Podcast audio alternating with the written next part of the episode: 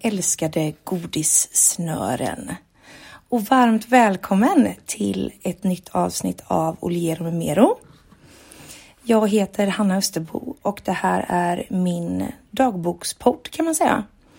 Där jag en gång i veckan sätter mig ner och pratar med er om, ja, allt och inget kan man säga. Vad som händer i mitt liv och eh, ja, diskuterar. Vissa somnar till den här podden. Vissa lyssnar på den när de promenerar. Du får använda den precis hur du vill. Ehm, jag är bara glad att, att du lyssnar. Om det är så att du hör lite extra mycket ljud i bakgrunden nu så är det att min kära mops Maj gnuggar, gnuggar? Okej, okay. få inga idéer här nu. Hon gnuggar ingenting. Eh, hon gnager på ett ben för att de håller på typ, jag vet inte exakt vad de gör utanför min lägenhet, men de håller på med någon slags avloppsrenings Så att det är en massa män här i min trappuppgång, mer än vanligt.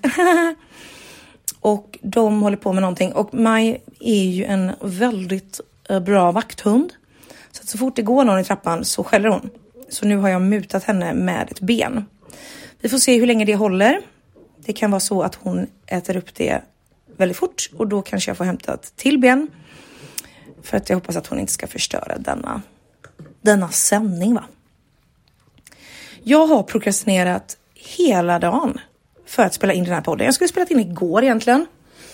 Men då hade jag ett samarbete, kul, som jag var tvungen att redigera och min redigeringsapp hängde sig hela tiden så jag fick aldrig gjort någonting.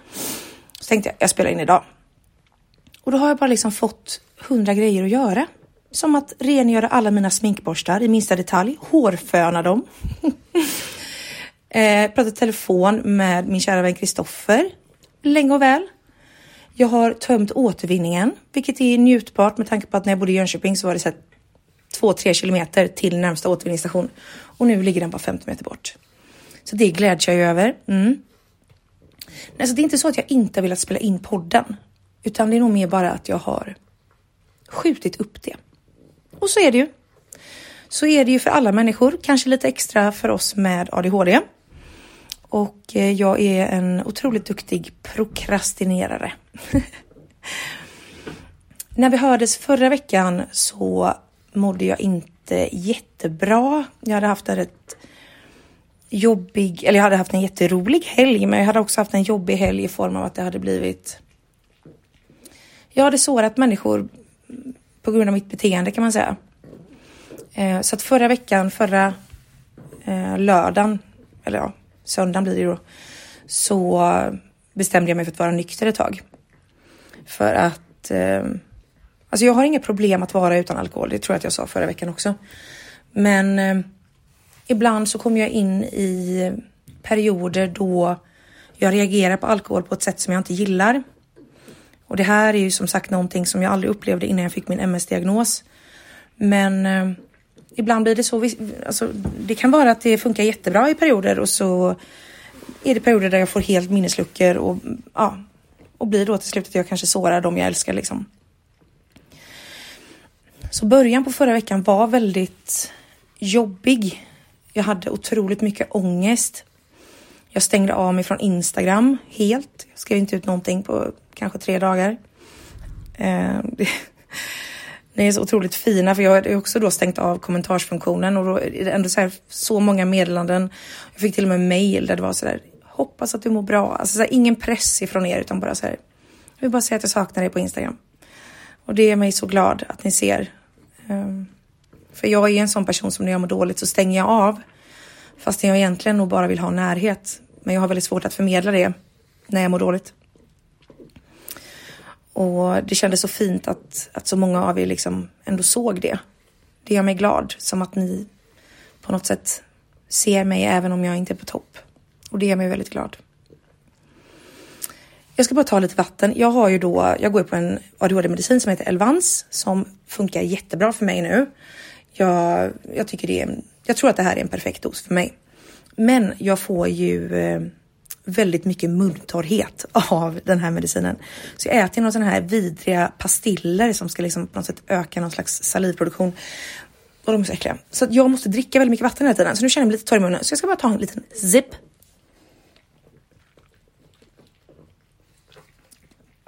Då blev det här ASMR. Mhm. Det här är ju då också en podd som jag inte klipper i.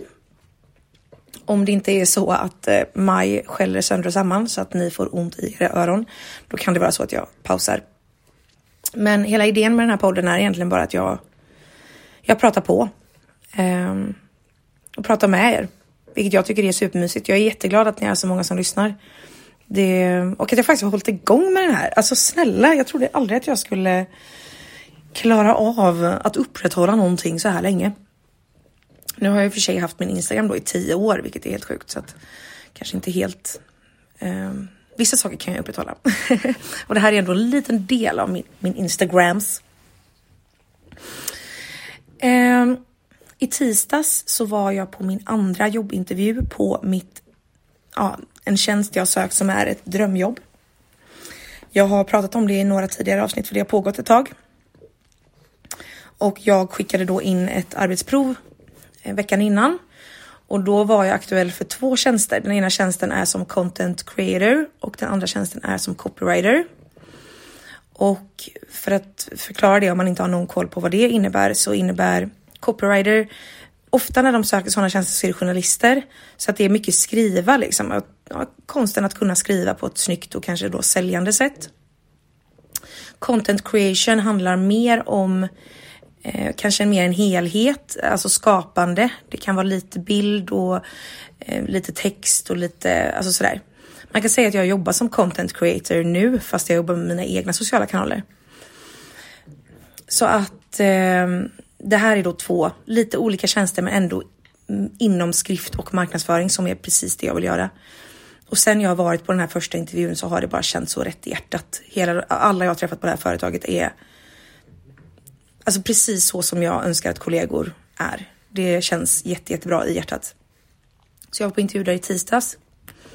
Och då nämnde de även att det skulle kunna vara så att jag blir aktuell för en hybridtjänst, alltså att jag 50% jobbar som content creator och 50% jobbar som copywriter, vilket hade varit typ det bästa av alla världar faktiskt.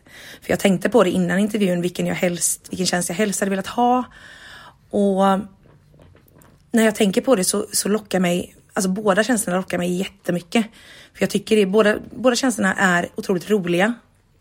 Mycket jag, som jag har pluggat och arbetat med länge. Men också mycket att utvecklas inom och det är ett företag som växer och det är ett företag som tror på förändring och liksom att det händer saker fort och sådär och det är precis det jag står bakom. Så att sen ringde de till mig i tors onsdags det kanske var i måndags jag var på intervju förresten. Ja, jag var på intervju för, i början på för, förra veckan i alla fall. Och nu så ringde de då i onsdags och sa att de ville gå vidare med mig i processen igen. Så jag ska imorgon, tisdag, ska jag äta lunch med några från det här då, eh, det här företaget. Och eh, ja, så att jag får väl svar den här veckan kan jag ju eh, tippa på. så att tills nästa veckas eh, avsnitt så är jag förhoppningsvis eh, jätteglad eller så är jag lite knäckt men kommer ju resa mig. För det jag sa det när jag var på den här intervjun nu också i måndags att sådär att oavsett hur det går i den här rekryteringsprocessen så är jag så tacksam för hur de har skött hela den här rekryteringen och hur de har liksom på något sätt fått den att eller fått mig att eh, tro på mig själv och eh, de, de har liksom skött det här och varit så professionella och att, att de har gett en sån stark självkänsla till mitt jobb som jag känner har, eh, har varit lite stukat senaste halvåret. Det blev ju så när jag kraschade i höstas och, och var tvungen att flytta hem och kände att hur ska jag någonsin kunna klara av arbetslivet? Hur ska jag kunna komma in i det? Och nu har jag varit nyexad i 8-9 månader. Hur ska det här gå liksom? Och hela den här jobbprocessen har verkligen varit ett sånt stort steg för mig att hitta tillbaka.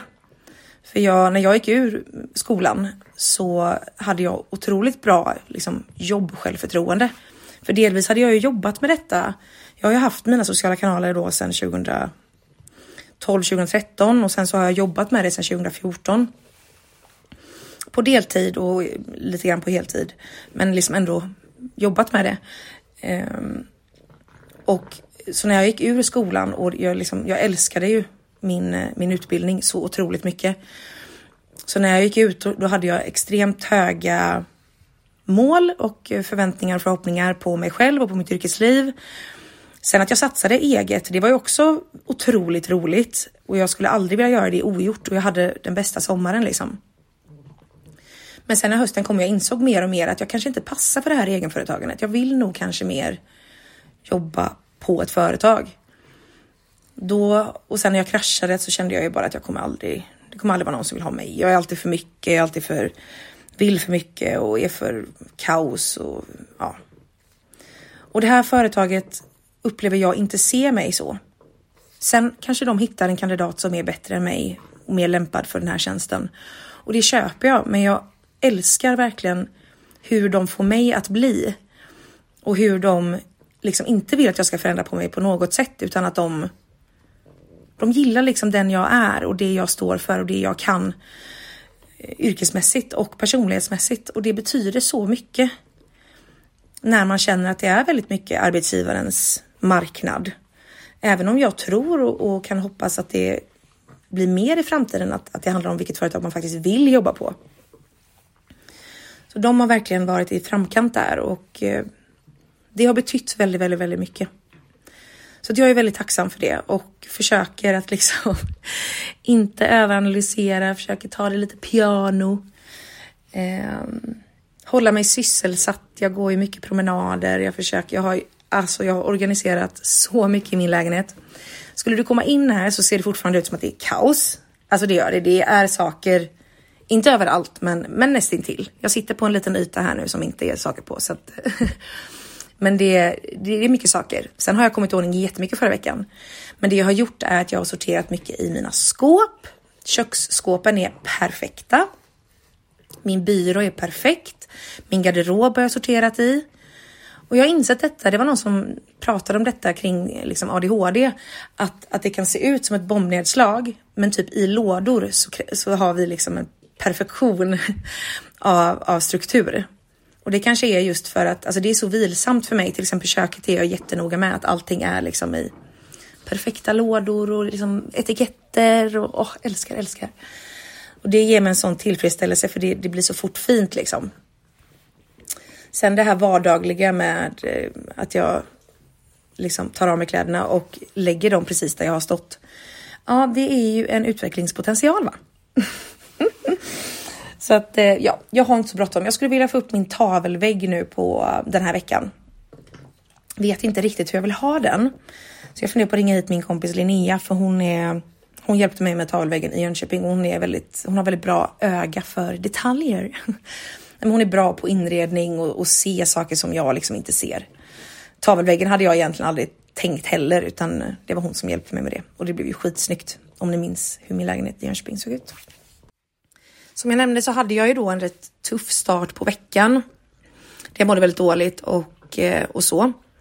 Och det, jag delar ju i princip med mig av allting till er som händer i mitt liv och som liksom sådär. Men när det kommer till, jag tror att jag kanske nämnde det i förra veckan också, att när det kommer till mina privata relationer så är det också någonting som jag inte kan ta offentligt. För det handlar inte bara om mig.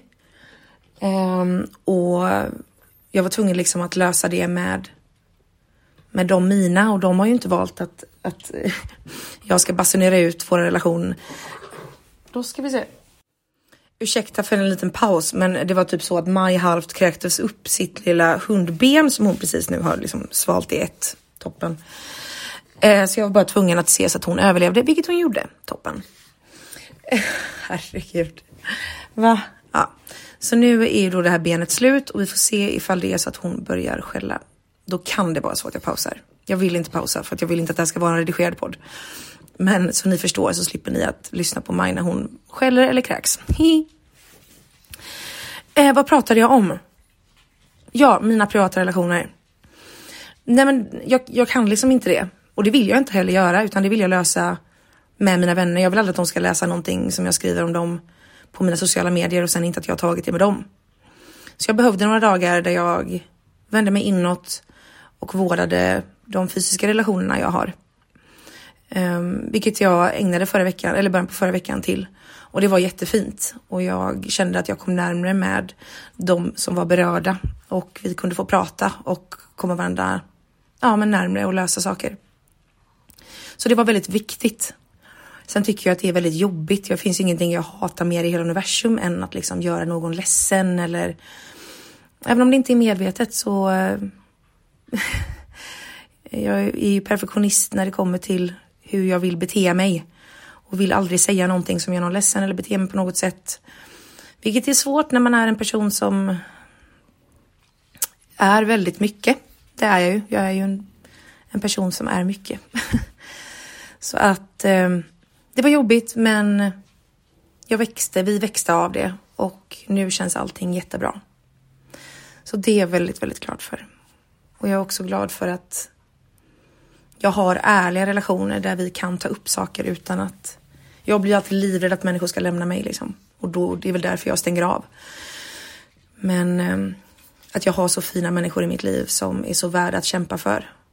Och att de av någon anledning känner detsamma för mig det är så fint. Ja, sedan har det ju då förekommit en liten man här. Jag nämnde ju honom lite i förra veckans avsnitt. Mm, för då hade han ju precis gått hem från våran andra liksom typ heldagsdejt. Det är då den här killen som vi kallar för Gullefinken. Mm. Ja, nu var det Maja igen då. Mm. eh, Gullefinken då. Men vi sågs ju då, han följde med mig hem på fredagen, och sen så var han kvar hela lördagen och sen sågs vi på söndagen typ hela dagen. Och han är så mysig. Alltså han är verkligen det. Och sen så hade vi dejt, jag tror inte vi såg sen på den veckan. Nej, vi hade dejt sen på torsdagen. Och för er som följde mina stories så var ni med när jag skulle panikstäda och laga mat och oh, herregud hålla på. Men jag hade tänkt att jag skulle köpa mat men så var det så himla dyrt. Jag tänkte beställa på Foodora och så bara 500 spänn. Nej men förlåt. Nej det har inte jag råd med en torsdag. Jag har liksom inget heltidsjobb nu. Jag kan inte hålla på och låtsas som att jag har det ekonomiskt. Så då bestämde jag mig för att eh, göra en quinoa-sallad. Jag googlade på några ingredienser jag hade hemma och så hade jag quinoa, aldrig typ använt. Gjorde en quinoa-sallad med avokado och ägg. Den var faktiskt väldigt god. Ni kan googla på quinoa-sallad, avokado och ägg så kommer den upp tror jag. Det var inte så många ingredienser. Det var typ det, rödlök, lite sallad, citronsaft och typ olivolja eller något sånt där. Jag hade lite fetaost också. Men det blev faktiskt väldigt gott. Det var väldigt, det var väldigt mysigt. Och det var en sån, eh, det var så otroligt laddad kväll upplever jag. Att det var som att eh, vi pratade om det. För om, om ni har följt mig ett tag så vet ni att jag utsätter mig inte så mycket för känslor för killar jag träffar. Och det är nog beroende av flera anledningar. Jag tror att det första handlar om att jag har rätt svårt att känna eh, så. Alltså jag, jag, får inte känslor så jättelätt liksom. Och, och, för mig så behöver jag få det direkt annars, eller inte känslor direkt, men jag behöver få liksom någon form av känsla av att här kan, kan det potentiellt finnas ett pirr liksom. Och får jag inte de känslorna direkt direkt, då kommer de liksom aldrig kunna forceras fram. Och 98% av fallen så är det ju så. Så att eh, jag tror det beror mycket på det att jag liksom inte och sen att jag heller inte är så motiverad med tanke på att men jag vill inte ha barn. Jag drömmer liksom inte om familjeliv eller dela mitt liv med en partner. Jag tycker singellivet är toppen.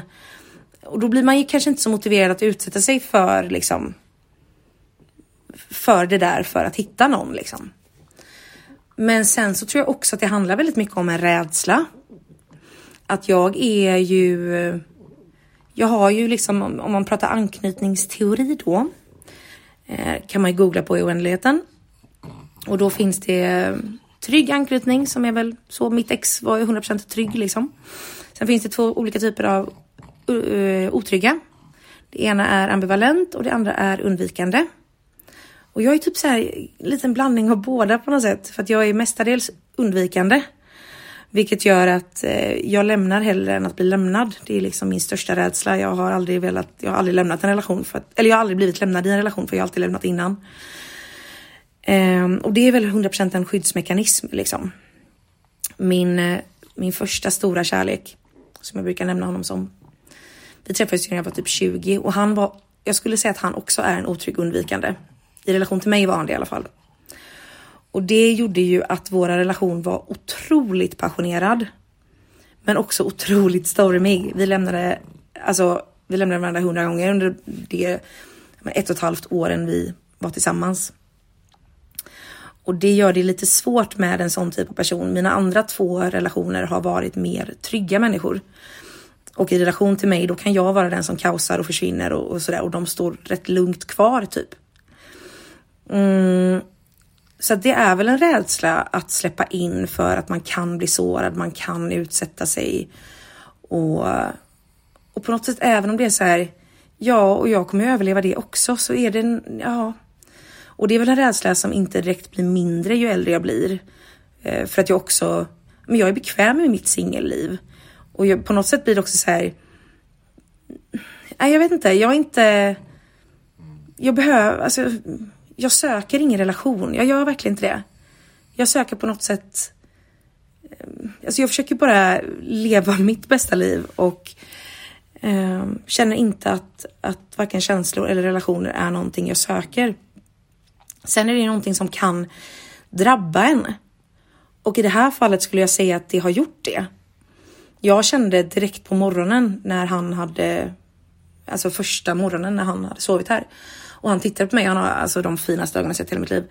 Då kände jag att så här, här är det någonting. Alltså bara lite grann, här är det någonting. Och den känslan har behållits liksom. Och i våran dejt, eller på våran dejt i torsdags så var det, det blev så starkt liksom. Det var, vi var så connectade och det kändes som att vi var på helt samma, vi pratade just om det, alltså vi var på helt samma radiostation. Jag, han öppnade sig jättemycket och jag också. Vi var, det var så otroligt så här laddad, alltså det var som att, vad, vad säger man? Ja, men så här, det, det vibrerade i luften på något sätt. Alltså det var så stark stämning. Um, och jag kände väldigt mycket. Absolut, jag tycker han är en otroligt intressant person. Som jag verkligen, uh, ja, han är väldigt intressant. Och sen så var han över och så stannade han ett tag och sen så åkte han hem på fredagen och då och gick jag med BB in till stan och jag liksom så här, nej men jag gick och pirrade liksom. Det kändes, det kändes bra. Och då kände jag också typ ett lugn i att så här, det behöver inte gå fort för mig. För att som sagt, jag, jag letar liksom inte efter en relation och blir jag drabbad av kärlek, det här kan jag liksom inte styra. Och det kändes som att han var på samma nivå typ. Men jag tror också att han är, eller det har jag ju verkligen förstått, att han är också en otrygg undvikande person. Han lämnar hellre också än att bli lämnad. Och det kan vara lite problematiskt när två personer är sådana. För det kan bli att man stöter bort varandra och så bara skiter man i det hellre än att ja, utstå för saker som kan vara läskiga och, och lämna ut delar av sig själv där man potentiellt kan eh, bli sårad liksom. Mm, och jag har hela tiden känt att vi har haft en väldigt så här, jämn maktbalans typ. Att eh, jag har inte tänkt på när jag hör av mig och det tror jag inte han heller har gjort och vi har inte hört så det jättemycket men det känns bra när vi hörs typ. Men jag fick någon känsla i fredags att typ maktbalansen var lite rubbad. Att han hade lite mer makt nu. Eh, vi smsade lite grann och då fick jag den känslan. Och den känslan har varit kvar under helgen. Eh, att han är lite mer in control nu. Och jag vet inte om det är så att jag har kanske skrämt honom lite och att han då behöver liksom landa själv och hitta tillbaka. Eller om det faktiskt så är att jag har eh, skrämt honom så att han känner att det här är för läskigt. Ehm, eller att han inte känner tillräckligt, vad vet jag. Han sa dock att det var den bästa dejten han har varit på hela sitt liv i torsdags. Det var väldigt, väldigt fint. Och det var en fantastiskt fin dejt. Jag kände, det var jättefint. Och jag sa det till dem också att oavsett om det här tar slut imorgon så är jag bara väldigt, väldigt glad att jag får känna någonting. För jag har nog någonstans kanske förlikat mig lite grann med tanken att, att jag har svårt att känna och jag tycker inte det riktigt är värt att utsätta mig för det oftast. Um, och kanske inte kommer få uppleva så jättemycket av den typen av kärlek då. Och det har varit fine. Alltså det, det, är verkligen inte så att det är någonting jag går runt och sörjer. Det är verkligen inte det. Men det har känts eh, väldigt fint att i bara detta, i den här liksom bara veckan vi har sett, det är väldigt kort tid, men att det har eh, väckt någonting inom mig som jag kanske inte trodde att jag nej men skulle, skulle, att jag inte hade i, i mig längre liksom. Eh, jag har känt att jag har haft jättefina relationer och, och jätte, alltså sådär. Men jag, alltså jag störs inte av att vara ensam eller att inte ha någon att dela vardagen med. Jag gör verkligen inte det och då har jag väl inte saknat känslobitarna heller för att det är ju just också som undvikande, otrygg undvikande men som också lite ambivalent är ju liksom att jag brinner ju lite för fort. Och det kan kännas lite jobbigt att jag måste hämma mig själv nu för att jag inte ska skrämma bort honom. För att han typ ska vänja sig in i hur jag är som person. Förstår ni hur jag menar då? Och det var en sak som jag fullkomligt älskade med när jag träffade mitt ex som jag var tillsammans med väldigt länge. Att han var, blev bara totalt hänförd av hela min persona, att jag behövde liksom inte hämma mig själv någonting. Och det var otroligt häftigt. Jag har aldrig varit med om det innan utan har snarare känt att jag behöver hämma mig själv lite grann för att jag först och det, det är ingenting jag tycker är konstigt för att jag, jag är mycket. Jag använder mycket superlativ och jag är liksom nej men, intensiv kan man väl säga. Med mitt ex så, så behövde jag inte, alltså jag kunde vara det och han bara älskade det liksom. Nu var inte den relationen rätt så att jag ser inte som att åh, jag behöver träffa någon person som ser på samma sätt som, som honom. För den var inte rätt och det kan jag ju se tillbaka verkligen liksom. Ehm, men, men det känner jag ju är lite jobbigt kan jag känna. Och då blir jag nog sån att jag stänger till lite grann för att jag vill skydda mig själv såklart. Så att alltså jag kan inte säga någonting annat än att dejten då i torsdags var out of this world. Den var fantastisk. Alltså den var fantastisk. Och om man ska gå in på intima detaljer så kom vi samtidigt tre gånger. Och det tror jag inte har hänt mig på ja, ja, väldigt många år. Som jag kom tillsammans med en partner. Och ofta tycker jag att det handlar väldigt mycket om att killen liksom känner in och, och, känner mina signaler samtidigt som att alla, det går inte för alla. Alltså så är det ju. Det, jag tycker det är väldigt ovanligt av alla liksom 170 pers jag har legat med, eller vad det är, så är det väldigt få som jag har kommit samtidigt. Väldigt få jag överhuvudtaget har kommit av penetrerande sex liksom. Det är inte jättevanligt. Så det kändes också väldigt, väldigt intimt att få dela, dela det tillsammans. Maj, tyst. Nej, det är bara byggubbarna. Nu spelar mamma sin podd, då får du vara tyst gumman. Mm. Um, så det gjorde nog också att jag kände väldigt, alltså jag kände väldigt connection till honom och kände mig väldigt, väldigt nära liksom. Alltså det blev väldigt intimt. Och sex för mig behöver ju verkligen inte vara intimt. Jag tycker sex är, är skönt liksom och, och nice. Men sex för mig har egentligen ingenting med kärlek eller känslor att göra. Samtidigt som att sex med känslor är för mig någonting helt annat. Eh, och det är säkert olika från person till person, men, eh, men eh, det är en väldigt stark upplevelse att få vara nära, liksom, både själsligt connectad och, och fysiskt. Det, det är coolt liksom. Så att eh, jag försöker tänka att jag är väldigt tacksam för, för den, eh, den kvällen. Och oavsett vad som händer så så är jag väldigt tacksam för det. Och han är en, eh, en person som, som jag är väldigt ja, men intresserad av. Jag har ett liksom genuint intresse av att veta hur han tänker i saker.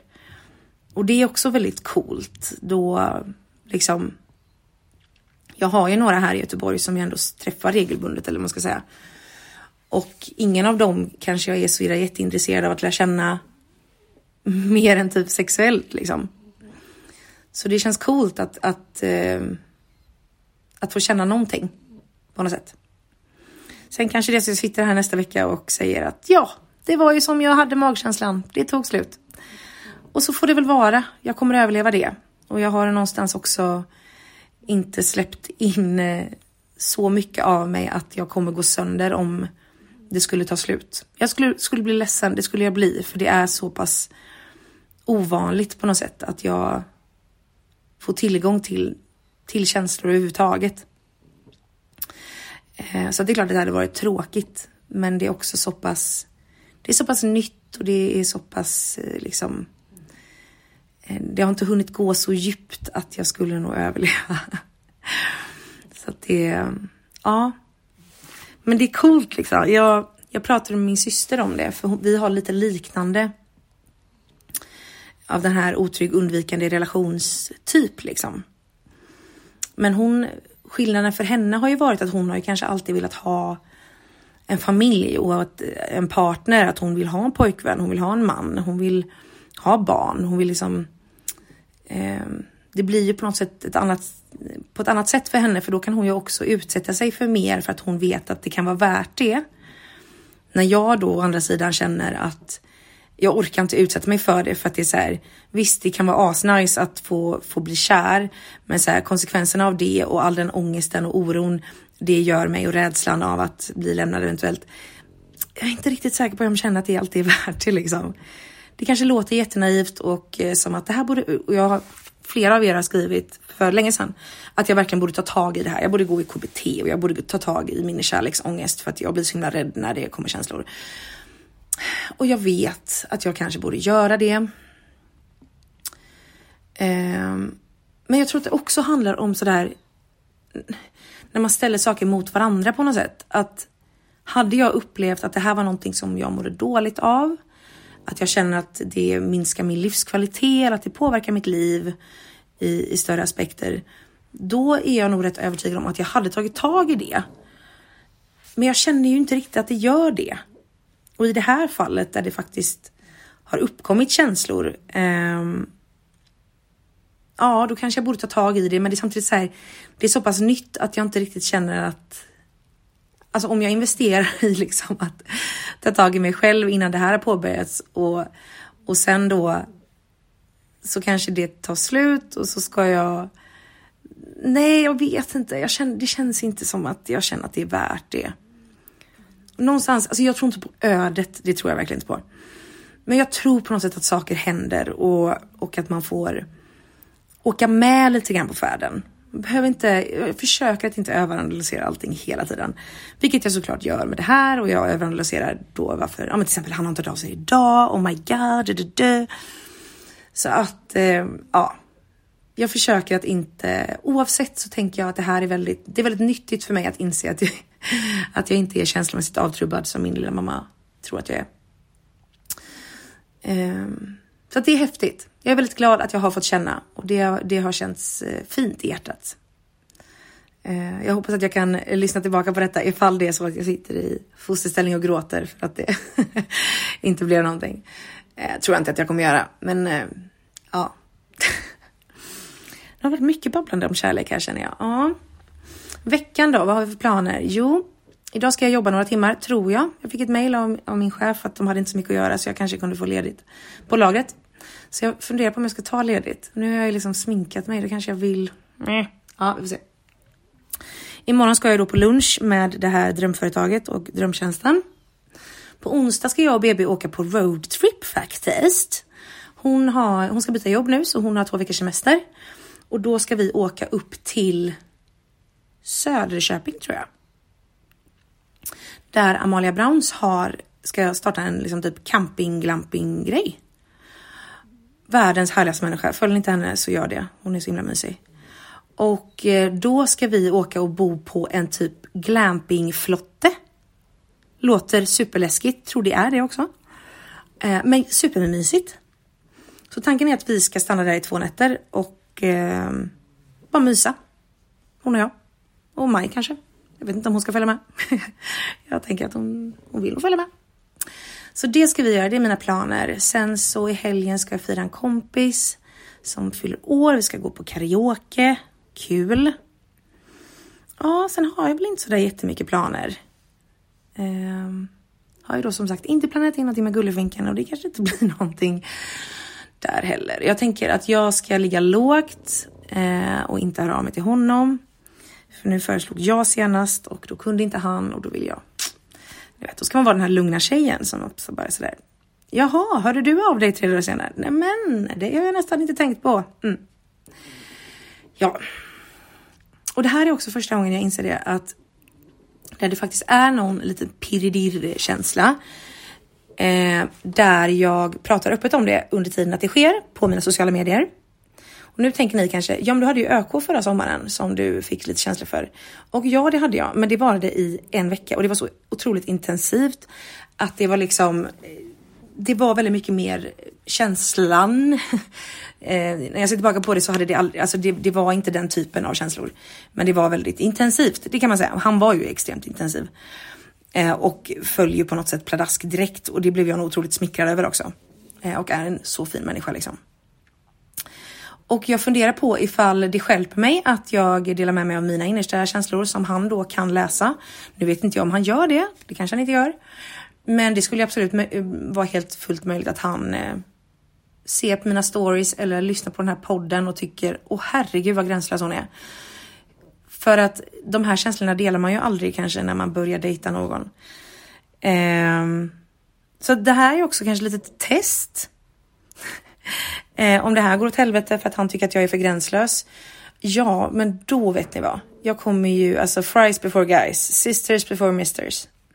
Jag är öppen på mina sociala kanaler kring allting som handlar om mig själv. Eh, goa ego jag. Nej men vad ska jag göra? Nej men alltså, det är så och jag ser inget problem med det. Jag tycker det här är supermysigt och ja, att jag delar med mig om att det pirrar för mig. Det är typ ingenting jag skäms över. Så att ja, det är lite så här take it or leave it också. Det är också lite det här som samma sak som med arbetsmarknaden att det är klart att det handlar om att arbetsmarknaden ska vilja ha en men det handlar också om, vill jag ha arbetsmarknaden? Och en människa som inte vill vara med på mina sociala kanaler, det kan jag absolut respektera.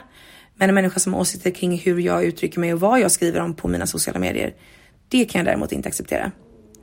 Um, för att det här är mitt forum som betyder så mycket och, och är en sån stor del av mitt liv och en sån en, stor, en sån stor källa till glädje och värme och gemenskap. Att jag har väldigt svårt att se att jag skulle välja bort det för någonting faktiskt. Eh, så. Jag fick en fråga igår som var om mina sociala medier har påverkat mina privata relationer. Och i så fall hur? Och det var en väldigt intressant fråga för att eh, det har det verkligen. Mina sociala medier har påverkat många relationer. Jag skulle säga att det var främst i början. Eh, och då handlade det mycket om att efter jag var med i Biggest Loser, det var ju då allting började med att jag fick svårt att svara i telefon, jag fick svårt att upprätthålla kontakt, jag fick svårt att eh, svara på sms. Och det här kom ju successivt, men det är klart att det, det blev liksom inte bättre. Och då blev ju, även om jag liksom inte, alltså om jag tänker tillbaka till 2014, det var inte så att jag skrev så privat som jag gör nu och var inte alls så gränslös som jag är nu liksom. Men det var fortfarande så att, att jag delade med mig mycket. Um, och det här, alltså jag har för mig att på, min, på den tiden så det fanns inte stories liksom. Stories kom någon gång och jag minns att jag fattade inte syftet med stories. jag bara, varför ska det bara ligga i 24 timmar? Vad ska man lägga upp här? Ja, det var tider det. Memory lane va? Nej, så att eh, jag har förlorat många vänner som har upplevt att de inte kan förstå hur jag kan lägga upp saker på mina sociala medier men inte svara dem. Eh, och det har jag, alltså det har hänt många gånger. Och även om jag har försökt att förklara att det är någonting helt annat. Jag hade en kompis som sa en gång att det handlar när det handlar om, om, om vänskap så är det liksom kommunikation, tvåvägskommunikation och det är det som ger ångesten. Att skriva ut är på något sätt bara ett sätt för mig att ventilera, precis som att jag skrev en dagbok. Det är inget krav på prestation, det är inget krav på att jag behöver svara. Ehm, även om jag ofta känner att jag är ledsen för att jag inte kan svara mer än vad jag gör och sådär. Men det är någonting annat och det, det är helt oberoende av mina privata relationer. Men jag kan ju verkligen förstå att människor i min närhet kan tycka det är jobbigt när de har skickat ett sms eller ringt eh, och jag kan lägga upp en story istället. Um, så att jag, jag har förlorat många vänner på grund av det. Tyvärr. Samtidigt så det kanske var också vänner som, alltså jag tror man kan träffa soulmates hela livet och vissa människor kanske bara är där för att finnas en stund och sen så behöver de flyga vidare och, och en annan flyga vidare också. Så jag kan ju se på något sätt som att eh, det som har hänt har ju inte varit liksom enbart på grund av vad jag har skrivit ut på sociala medier utan det har ju varit mer komplext än så och vissa vänner glider man isär liksom och vissa vänner kommer man närmare med åren. Så idag skulle jag säga att jag inte har några relationer eh, som kommenterar saker jag skriver på Instagram på ett negativt sätt eller upplever att jag, det tar ifrån tid som jag hade kunnat lägga på vår vänskap och så. Det upplever jag inte utan jag har hittat en bra eh, Eh, nivå på de vänskaper och de relationer jag har i mitt privat-jag och också på mina sociala medier. Vilket jag är väldigt, väldigt tacksam för. För det har jag genom åren haft mycket ångest för, för att jag då inte har varit en tillräcklig vän, men jag har ändå kunnat lägga ut på sociala medier. Och jag tror det är svårt kanske att förstå det om man inte har den här typen av liksom social ångest eller eh, alltså sådär. Och också kanske då har ett, ett, eh, någon form av sociala medier där du har en plattform. Det, jag tror att det kan vara svårt att förstå, eh, vilket jag också respekterar. Och jag kan förstå att, att man inte pallar vara vän med någon som för ibland när jag skrivit det att här, jag är inte en jättebra vän, då är folk så där, då får jag många kommentarer från er att så här, ja men de bästa vänner finns där ändå, bla bla bla. Och jag förstår det, men jag förstår också att det är otroligt svårt att vara vän med någon som inte hör av sig. Där man får följa livet genom sociala medier och, liksom så. Um, och som sällan kan ses eller hinner ses eller svara liksom. Jag förstår att det inte är helt enkelt och det, det är inte lätt att vara min vän. Sen kommer jag alltid vara en vän som eh, ringer du mig två på natten och säger du behöver komma hit nu så kommer jag alltid att göra det. Men, eh, men den här vardagliga, vardagliga kontakten är inte helt enkel för mina vänner. Och de tror jag, jag tror att de har respekterat eh, och accepterat att det är så det är. Eh, precis som jag har respekterat hur de är liksom. Och, och det känns fint. Så att idag så har jag lyckats forma de relationerna till till väldigt fina relationer oavsett hur mycket jag delar med mig av på sociala medier. Så det är fint. Eh, nu känner jag att mitt ben har somnat jättemycket. Jag skulle behöva laga mat. Eh, idag blir det någon sån kulinarisk mat av då färdig pyttipanna fryst. Har till och med köpt rödbetor och tänkte unna mig ett litet kokt, nej kokt absolut inte, stekt ägg till. Unna mig, LOL, absolut inte. Det ska vara till pyttipanna kan jag säga er. Det var någon som tipsade att man skulle ha ägget i pyttipannan så att man liksom inte har ett stekt ägg på utan man har liksom, man rör runt så det blir som lite omelettaktigt. Det tror jag att jag ska göra idag faktiskt. Mm, det tror jag kommer bli jättegott. Sen till efterrätt kommer jag att äta min prinsesstårta. För er som har följt mig i stories så ägnade jag typ två dagar åt att göra min egen prinsesstårta för jag var bjuden på ett kalas där det skulle vara prinsesstårta. Och det var inte glutenfritt och jag vill verkligen ha det så då Alltså jag åkte runt i fem affärer för att hitta ingredienserna. Alltså jag var så irriterad för det inte fanns. För att jag ville ha en glutenfri prinsesstårta. Hur svårt kan det vara? Och sen då när jag hade gjort den här prinsesstårtan, jag hade lagt så mycket energi och pengar på det här pisset. Så skulle jag precis åka, då hittade jag inte paketet jag skulle ge till personen som fyllde år. Och sen slutade det med att jag glömmer prinsesstårtan på diskbänken. Alltså jag var så irriterad. Jag hade liksom till och med skurit upp den, lagt den i en glasburk. Alltså ni fattar inte, jag var så irriterad. Så att nu har jag väldigt mycket prinsesstårta kvar. Så jag tänkte jag ska styckfrysa in den så jag kan liksom ta ut en bit lite då och då när jag känner mig sugen. Um, men det var, det var verkligen inte svårt att göra det. Det var bara att man behövde alla ingredienser. Och just glutenfria bottnar var väldigt svårt att få tag på. Det var det som var. Det var, det, det var där det föll så att säga. Men Willys hade till slut. Den var, den var faktiskt god. Och man, man måste nog låta den stå lite grann så att den blir lite saftig av vaniljkrämen och hallonsylten så blir det toppen. Nu önskar jag att du får en helt underbar vecka. Eh, och är den inte underbar så hoppas jag att du får en helt okej okay vecka. Att du får träffa människor som ger dig energi. Det är alla hjärtans dag idag och jag önskar alla er en glad hjärtans dag. Tack för att ni är mina valentines. Ni är mina soulmates på väldigt många sätt. Och det är jag väldigt glad och tacksam för. Ehm, jag hoppas att ni tar hand om er, det kanske jag sa. Mm, då säger jag det igen, ta hand om er. Tredje gången gillt. ja, ha det nu så jättegott så hörs vi igen nästa vecka. Puss puss! Mm, mm, mm, mm, mm